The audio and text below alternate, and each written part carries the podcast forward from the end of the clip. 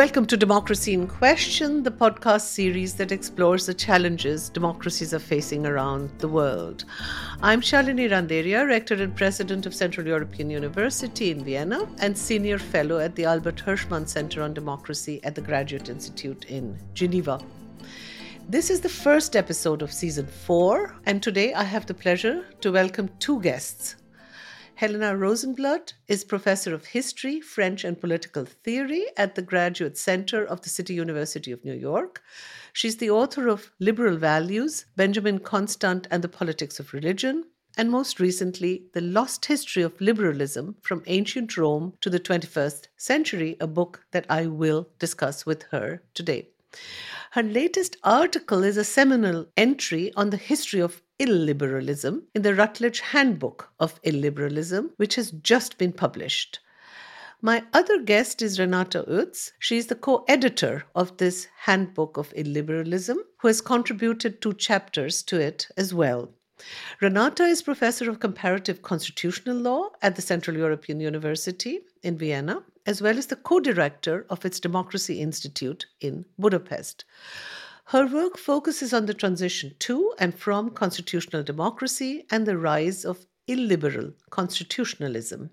With Helena Rosenblatt and Renata Uitz, I situate and interrogate the complex, contradictory relationship between liberalism and illiberalism in a historical framework. Liberalism, as we will see, is itself plural and polysemic, contested and riven by internal contradictions, thus potentially generative of its own enemies. By focusing on the genealogy of liberalism, we will answer several key questions about the emergence of illiberal practices today.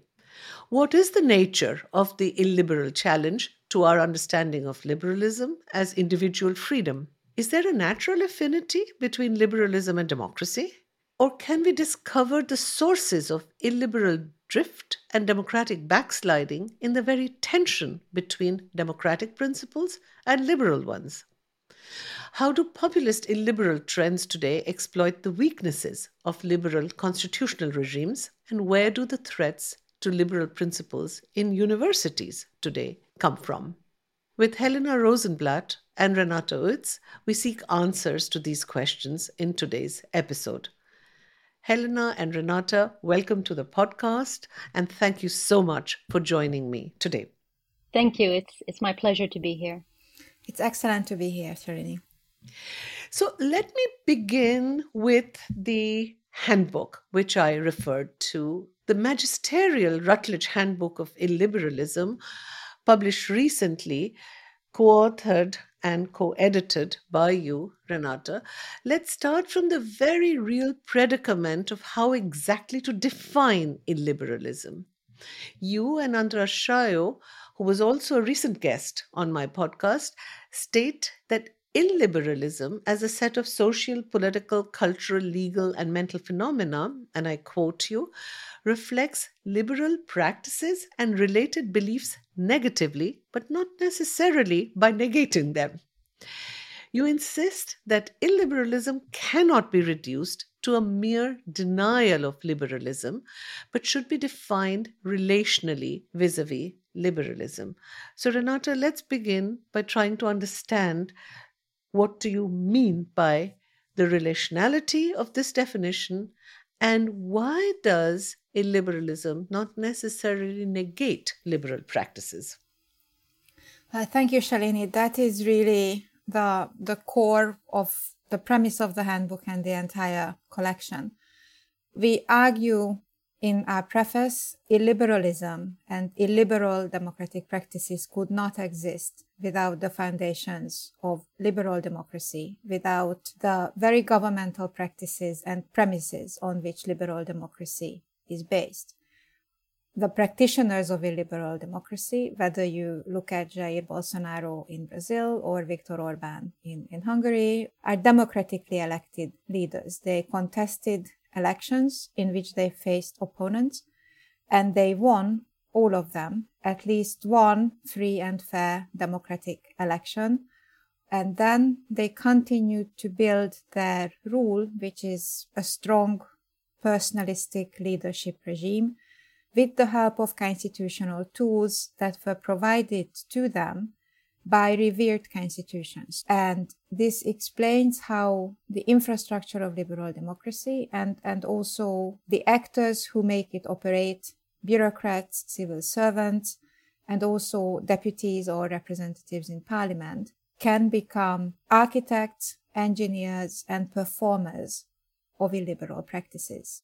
I'll come back to this whole question, uh, Renata, of illiberal practices and how they are really nested into uh, liberal constitutions and institutions. But let me turn to Helena with her wonderful book, The Lost History of Liberalism, where she traces two and a half centuries of the history of liberalisms in the plural. Helena, you show that our present understanding of liberal democracy and the pivotal role ascribed to the protection of individual freedom, rights, and property are all relatively recent inventions. And you argue that it is the result of defensive reorientation during the decades of the Cold War when liberalism was reconfigured as the ideological other of totalitarianism. Let me then ask you to historicize our current conception of liberalism, defined primarily in terms of individual personal freedom. Well, thank you for that question. I, I, think it's so very important today to understand that liberalism and democracy are actually two different traditions we tend to use the term liberal democracy as if it's uh, unproblematic, uh, as if the two um, words go together easily. But this is just not true. The traditions are very different. If you look at democracy, for example, the concept goes back to, and the practice goes back to ancient Greece and referred then to direct democracy every citizen participates in the assembly and participates in lawmaking. For thousands of years, this was considered the worst form of government.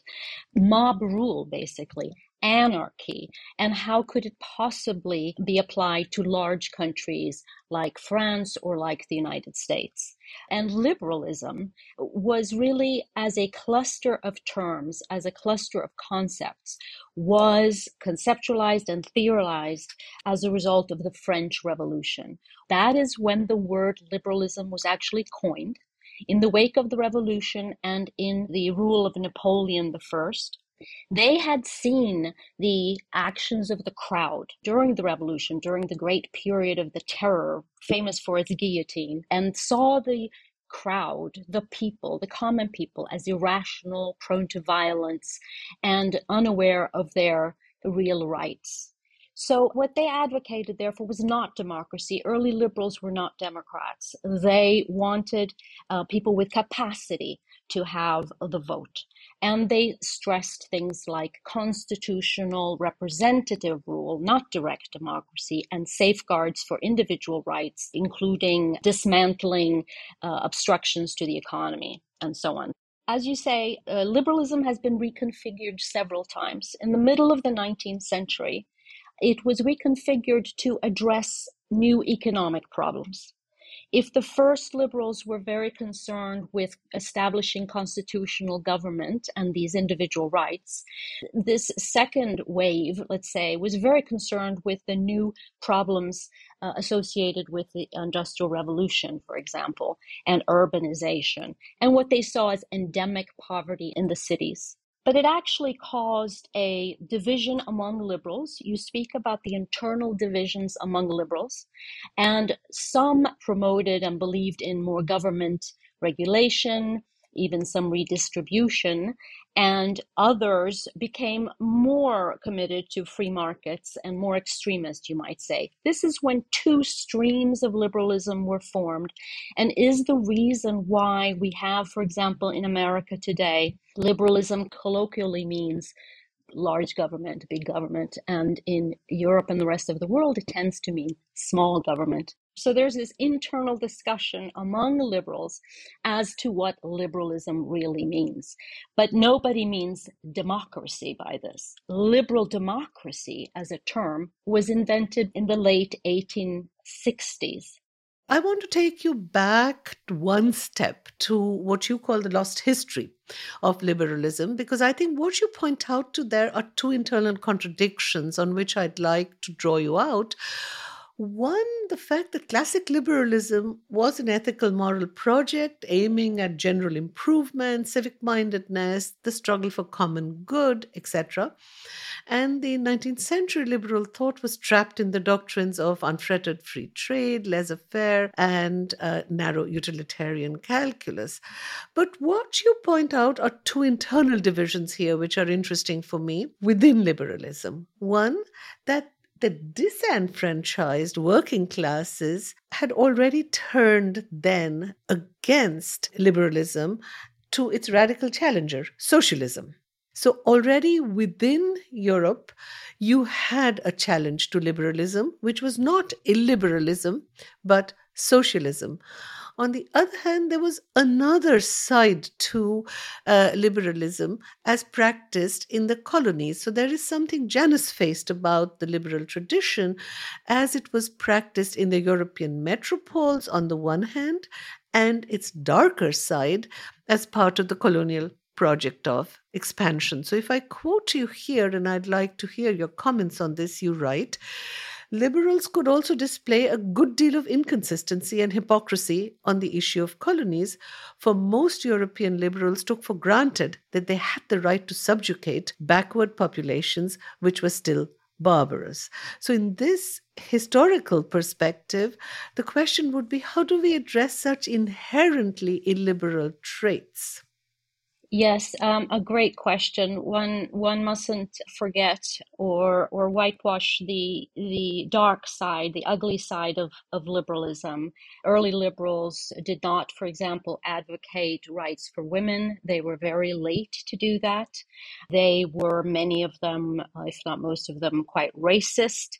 They were imperialist, as um, I think you mentioned as well. Uh, we have liberal thinkers like uh, John Stuart Mill who say that it's okay to rule uh, natives despotically. We have Alexis de Tocqueville, another founding father who made light of atrocities in Algeria. Uday Mehta, my colleague at the Graduate Center, has spoken in a very path breaking, important book about how there is something within liberalism, its view of history as a kind of progress and a view of reason that uh, justified their thinking of natives and the colonized as children as um, less civilized, as needing to be raised up, and that this is what the colonizers were going to do. So this is a very dark side of liberalism. But I always um, kind of insist on saying that it is not what distinguished liberalism. It's not distinctive or uh, peculiar to liberalism. Unfortunately, across the political spectrum, there were racism, sexism, and the support for eugenics. And within liberals, there was constant debate about these issues. So there were plenty of liberals who stood up and said to other liberals who are advocating such things as eugenics or even imperialism that you are betraying your own principles. Uh, you are being hypocrites. So they use the liberal language, the liberal uh, concepts to argue for their own rights. So I think this is an important point, especially because many of the anti colonial movements also used the language of liberal rights and liberalism and turned it against the uh, colonizers. So, as Gayatri Spivak puts it, this is a question of using the master's tool to dismantle the master's house. And the question is in how far one can really do this. Liberal democracy as a term was invented late in the 1860s to counter, in fact, the threat of direct or plebiscitarian democracy. But the revival of that kind of democracy is, in fact, today a hallmark of some illiberal regimes. So that it's not liberalism, but democracy itself, which also has a dark side. And the question for me, and that let me pose it to both of you how can we adequately respond to the challenge of certain illiberal regimes? These are ethno nationalist, populist regimes who claim, like fascists before them, that they are the ones who are more authentically democratic. Because, as you said, the infrastructure of liberal democracy is something which they know how to use very well. So they use the toolbox, but to very different ends. Liberal democracy, uh, the term was really coined and became part of the common vocabulary in, in, around 1860, really as a response to Napoleon III, Louis Napoleon, the nephew of the first Napoleon. And a characteristic of these sorts of leaders is to appeal directly to the people. Um, they say, I don't really need representative institutions because I embody the will of the people. You can trust me. They are de- elected democratically or they rule by plebiscite. They remain popular and, in that sense, are democratic, I suppose. They are elected. But then once they're in power, they dismantle these protections of the individual, freedom of the press, and so on. Napoleon III, some scholars call his type of rule a police society, even the beginning of a kind of police state. Really, liberalism, in a sense, was a way to stop the despotisms of the Napoleonic type. It was precisely to um, tame democracy and channel it in a healthy direction. I believe that the way you put this, the picture of the authentic Democrat, describes many, many of the illiberal populist leaders who we encounter today. And they are authentic because at a minimum, they challenge the, the shared wisdom of polite society that, for instance, the European Union is a, is a good thing or that cosmopolitan and, and global ideas of citizenship are to be cherished. Uh, some of them simply deny facts, call the media, the mainstream media fake news, a la President Trump, call, present fiction as facts, call facts fiction, or, or engage in, in insults and, and threats of violence. Think about Bolsonaro and, and Duterte. And these gestures, especially when addressed on social media directly to the voters, so without the mediation of representative democracies institution, without the filtering of, of newspapers, journalists, uh, and traditional media, are taken to be signs of authenticity. Now you add to it that they very often present these positions in the name of the real people, that is questioning the very humanity and equal dignity of, of those members of society who do not fit the picture that they envision to be the imaginary political community that they lead. So in, in this conception of authenticity, essentially we, we see at the very heart of it a suspicion of reason and especially a suspicion of public reason this is when civility is questioned in order to unseat the status quo. And the status quo is replaced in these political practices by a reference to the real people without actual participation of the actual people and the actual voters. So you, you see societies, democracies, where genuine public participation is replaced by mobilization, usually in favor of, of slogans in support of, of messages that were carefully crafted on social media and promoted by these leaders. And public participation or mobilization doesn't have any accountability function. So these real people in illiberal democratic settings do not stand a chance of actually using elections to unseat the leader and see the opposition rising to, to take over government.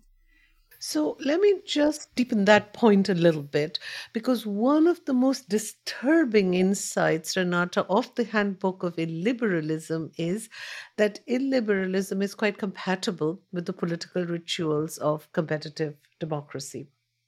And indeed, as uh, one of uh, the co editors of the handbook, Andras Sajó, said in a recent episode of this podcast, that many illiberal democracies undeniably belong to the democratic family. And we would forget this at our own peril because this may signal a problem with the family itself. And he insisted that we should take the self description of illiberals as Democrats extremely seriously. So let's think a little bit together about in what ways, in a sense, is it possible to produce these illiberal effects by combining and abusing liberal democratic norms. And in your a particular field of expertise, Renata, why do you think can and how do illiberal rulers use the building blocks of liberal constitutionalism. Why are they so wedded to the constitution and the law? Well, the constitution and, and the law is a very helpful tool for power maximization and political self perpetuation. I'd like to emphasize from the, the outset that illiberal rulers, their crowning achievement is not drafting a new constitution or writing a new constitution. Even when they have the majority to prepare one, like Viktor Orban in Hungary, this is a tool for much greater political purposes. So this is one of the tools in the kitchen or the toolkit to do a constitution. It's not the crowning achievement because the, their political aspirations to bring about a cultural change, a change of minds and a change of hearts, uh, to ensure that people accept living in a society where they are not actively shaping public debates and the public understandings of the good and the good life. There are also constitutional rules and legal rules help solving coordination problems because ultimately any kind of governance structure with many people will have little internal fight. Legal rules help sorting those out. They also help to legitimize sometimes unexpected turns of events. Uh, if you change your mind, that doesn't sound terribly good. If you change or need to change legal rules, that sounds like you are doing the, the most prestigious public exercises and rituals of exercising power. So the legal form is extremely helpful for, for these leaders. And don't forget that uh, so long as they have parliamentary majorities, the rituals of producing laws also display and, and transmit a sense of normalcy. And it's very important for the recipes of hybrid regimes that they feel normal, they settle gradually, and everyday illiberalism is becoming a normal, a very, very normal daily experience. The result is that you have an apathetic public who have zero interest or inclination in holding the government accountable. And having such an apathetic public that is living with the very banality of a liberal democracy was a harm which already Tocqueville warned about when he traveled in America. And Hannah Arendt warned about the exact same phenomenon decades later when talking about the, the forces that, that helped totalitarian regimes thrive. So let's go back uh, again to this question of the sources and forces of illiberalism because one of the things both of you have emphasized uh, strongly is that various sources of illiberalism were endemic to various liberal traditions in the plural. But what about the tension between political liberalism and economic neoliberalism? Because as Helena's historical study shows, this tension is not new, it's always been there. But of course, it has come to the fore in the last two, three decades since the 1970s, 80s, the Thatcher and Reagan neoliberal policy imperative, and the negative societal effects of the neoliberal dogma of marketization, privatization, financialization. Do you think that is one major cause of the disaffection today, which fuels so much of popular support for illiberal rules and practices? I would think so. I think that many of, of Trump's supporters, for example, in the United States, feel that the economy has left behind or they are worried about being left behind. Uh, there are statistics that show that they're actually not the poorest of the poor, right? But they are worried about the economy. And I would say about this issue of neoliberalism, for me, neoliberalism is also a kind of a vague, contested term, often used by its critics in a way that simplifies the message. But I would say that this turn to rights um, happened very much in the in the 20th century. The turn to free market ideas as being a supreme liberal value is something that we owe to the Americanization of liberalism in the 20th century and to the world wars and the Cold War. And there was this overwhelming focus on free markets, individual rights, and mainly property rights. I think this comes out of this this idea that liberalism is very much about free market ideas and uh, the, the, the forgetting of that uh, social dimension, the duty to your your fellow man because this was thought as being, as you see in Hayek, a slippery slope to socialism. If you spoke about government responsibility to protect citizens, to regulate industry, to redistribute wealth, then you were on the slippery slope to socialism and you could point to the totalitarian regimes and say, that's where we don't want to head. America is not about that. So they really emphasize individual rights. So, socialism may be a good uh, stepping stone back to Renata with my question of uh, do you think that it is, in a sense, the negative effects of the neoliberal dogma which really have contributed all over uh, Eastern and Central Europe to the rise of these illiberal regimes? People's deep disappointment uh, that capitalism did not bring the hoped for riches and that democracy was not paying the dividends they expected it to. Well, let me answer this question and, and, and the previous one with two interrelated responses. And, and probably starting about disappointments and, and also hopes which were, were never, never delivered on. I, I think that it's, it's crucial to understand that in most of these illiberal or hybrid regimes, you, you have very well pronounced and deep inequalities, economic inequalities in, in society. And now the, the way that this is weaponized is turning a sense of being left behind into existential anxieties across the board. So what liberal theories and liberal takes very often understands as underrepresentation or lack of voice is exaggerated and turned into existential anxieties and then into a sense of victimhood. There are wonderful chapters by psychologists in the volume explaining the mechanics of, of victimhood and how, with an illiberal flip or an illiberal twist, all of a sudden the majority of the population, say a white, male, Anglo man, can claim to be the ultimate victim of the US political regime, and I'm talking about President Trump, how in a Christian majority country, a Christian majority prime minister can run on a ticket of Christian victimhood.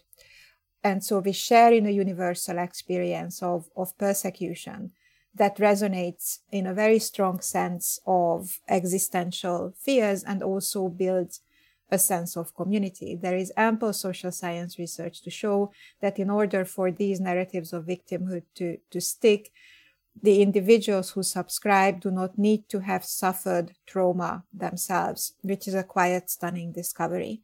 Now, to come to socialism and again to twist and internal inconsistencies. So what we very often see about these illiberal regimes is, is their streaks of, of corruption, crony capitalism, the oligarchic structures in societies which support the likes of, of President Putin or, or Prime Minister Orban. Equally importantly, and there are chapters in the handbook that describe it, uh, very often, although there is no illiberal economic policy as such, because of internal inconsistencies, what we do see are formats of, of economic control and organizing the economy that are very closely reminiscent of the planned socialist economies. you see price controls, you, you see monopolies picking up, which of course feed cronies. But you also see, for instance, in, in Poland, that when you go after media control, then the label for that is re-Polonizing Polish media.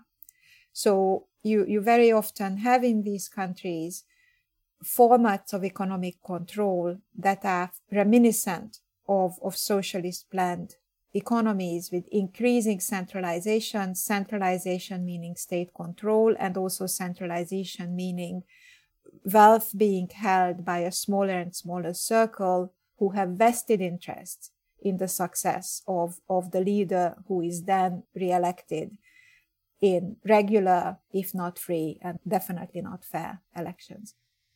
So I'd like to come back to the idea of focusing on illiberal practices and their varieties on the ground.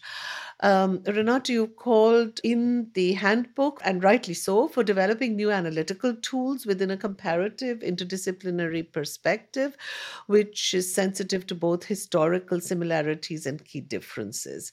And our scholarship can only succeed if it is self reflexive about its own position in the world. So let's conclude with a question about illiberal practices within universities, which have really become acute of late. So we are seeing a return to irrationality in these times of media manipulation, polarization, and post truth, which is increasingly undermining the legitimacy of our scholarly activities. And this is an attack, particularly from the right. But at the same time, our practices inside the institutional space of academia may also themselves generate tensions with the assumed principles of openness and free thinking. So let me turn to both of you with the question what dangers does academic freedom face today, both from outside and inside our universities, in your view? Many of us are worried about what's been called a creeping illiberalism on American college campuses, where, under the guise of defending liberal values, students are in fact, being illiberal in their enforcement of political correctness, for example. We speak of cancel culture. There is something that we're calling language policing today. In other words, actually coming up with lists of words that we are supposed to avoid. Now, all of this is having a chilling effect on openness and debate in general. I know that my my colleagues and I are kind of self censoring because we are very worried that we might offend someone. We, we would think that the university would be a place for open debate where we can exchange opinions without fear, that this can be a learning process where people can, yes, uh, say things that that that could possibly be offensive to someone but then let's work it out. Let's discuss why it is and so on and so forth. Not silence debate which which i fear is happening. So this is this is what i would call the liberalism of the left. And we, and it is a, a sad thing and, and, a, and a dangerous thing. Renata would you like to come in on this so when it when it comes to illiberal practices and higher education, we very often focus on the professors who were fired and all the silencing of dissent that is happening in, in hybrid regimes. We also equally have to be mindful of how academic freedom and the university itself is becoming a tool of illiberal soft power. Very often, illiberal anti intellectualism hides how this soft power operates and hides the instrumental use of higher education for the perpetuation of, of illiberal rulers. Universities are not often used as direct tools of social control in, in, in these countries.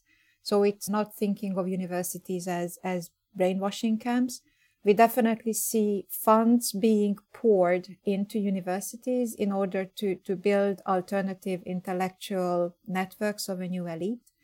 Think about fellowships paid by the Hungarian government in, a, in the Mathias Corvinus Collegium, where prominent American conservative thinkers get to spend time in, in Budapest and write positive pieces about the regime in, in leading conservative media.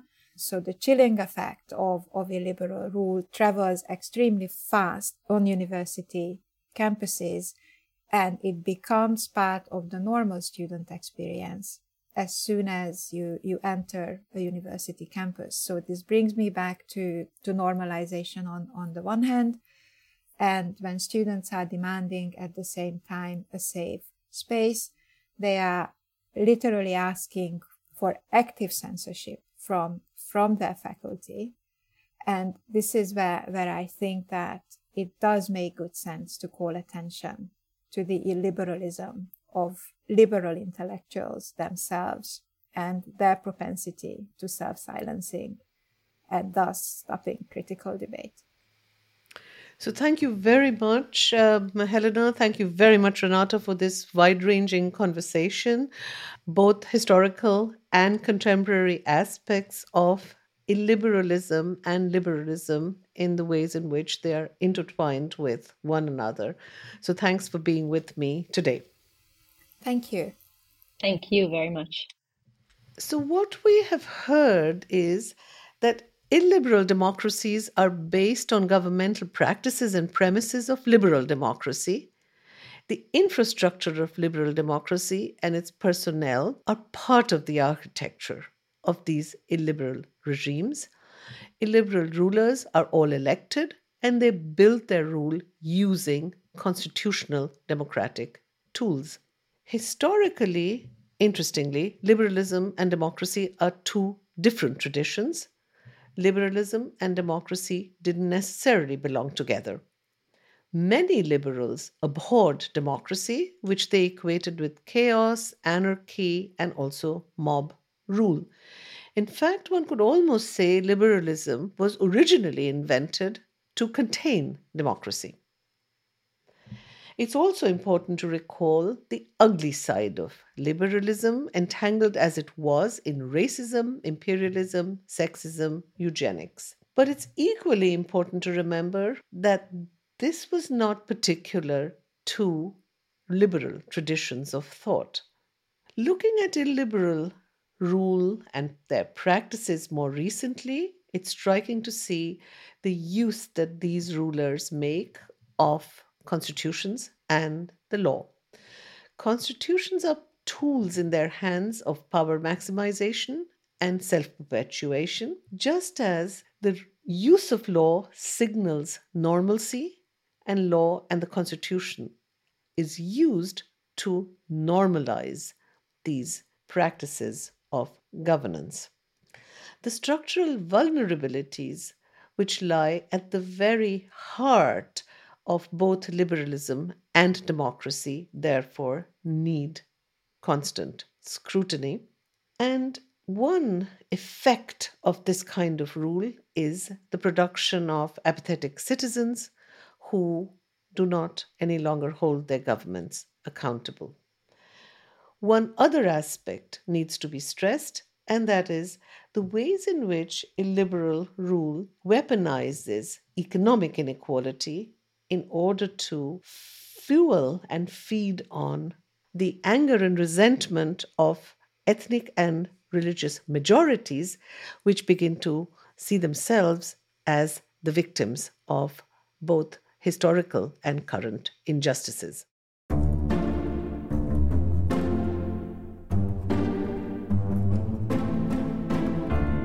This was the first episode of season four of Democracy in Question. Thank you very much for listening.